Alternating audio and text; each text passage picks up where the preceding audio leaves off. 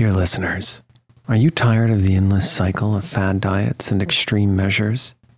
It's time to wake up to a better weight loss solution with Ro Body.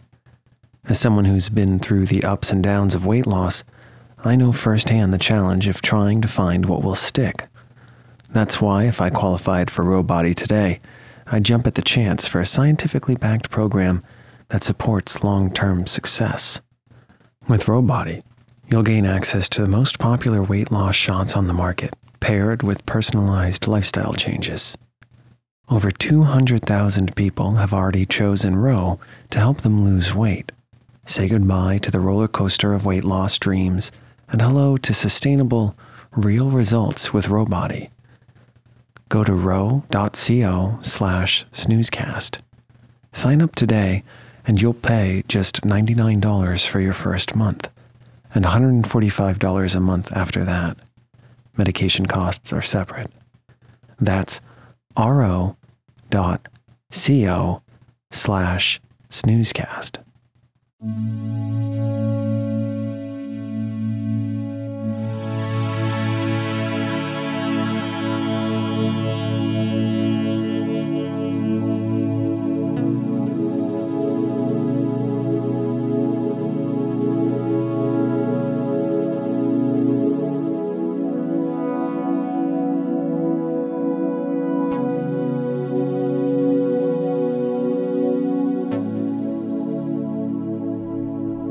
Welcome to Snoozecast, the podcast designed to help you fall asleep. On Snoozecast, we read excerpts from public domain works and occasionally original stories.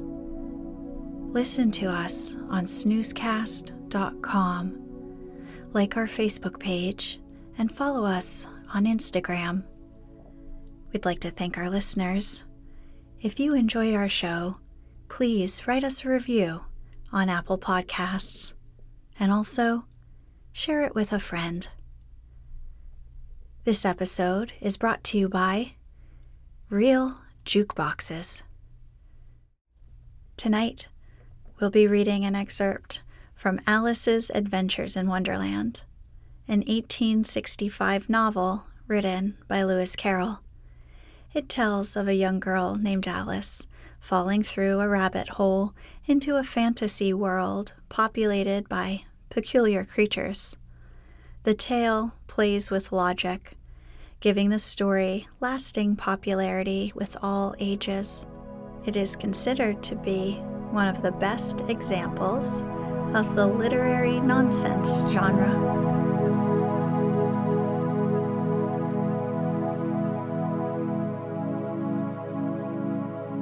Let's get cozy.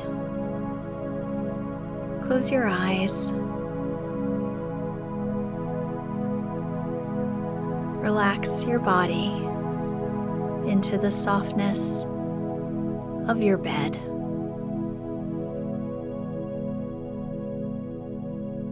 Now, take a few deep breaths.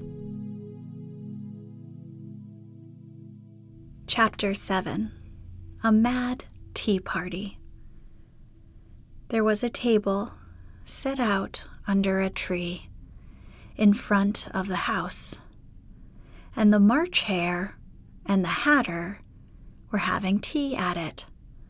A dormouse was sitting between them, fast asleep, and the other two were using it as a cushion, resting their elbows on it and talking over the mouse's head.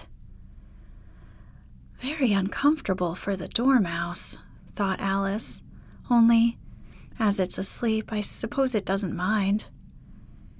The table was a large one, but the three were all crowded together at one corner of it. No room, no room, they cried out when they saw Alice coming. There's plenty of room, said Alice indignantly, and she sat down in a large armchair at one end of the table. Have some wine, the March Hare said in an encouraging tone. Alice looked all round the table, but there was nothing on it but tea. I don't see any wine, she remarked. There isn't any, said the March Hare. Then it wasn't very civil of you to offer it, said Alice angrily. It wasn't very civil of you to sit down without being invited, said the March Hare. I didn't know it was your table, said Alice.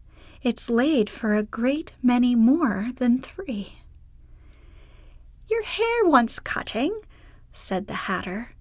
He had been looking at Alice for some time with great curiosity, and this was his first speech. You should learn not to make personal remarks, Alice said with some severity. It's very rude. The Hatter opened his eyes very wide on hearing this, but all he said was, Why is the raven like a writing desk? Come, we shall have some fun now, thought Alice. I'm glad they've begun asking riddles. I believe I can guess that, she added out loud. Do you mean that you think you can find out the answer to it? said the March Hare. Exactly so, said Alice. Then you should say what you mean, the March Hare went on. I do, Alice hastily replied. At least, at least, I mean what I say. That's the same thing, you know. Not the same thing a bit, said the Hatter.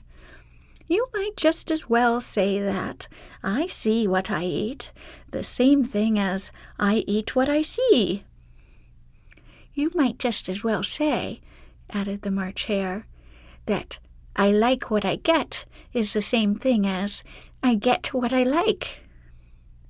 You might just as well say, added the Dormouse, who seemed to be talking in his sleep, that I breathe when I sleep is the same thing as I sleep when I breathe.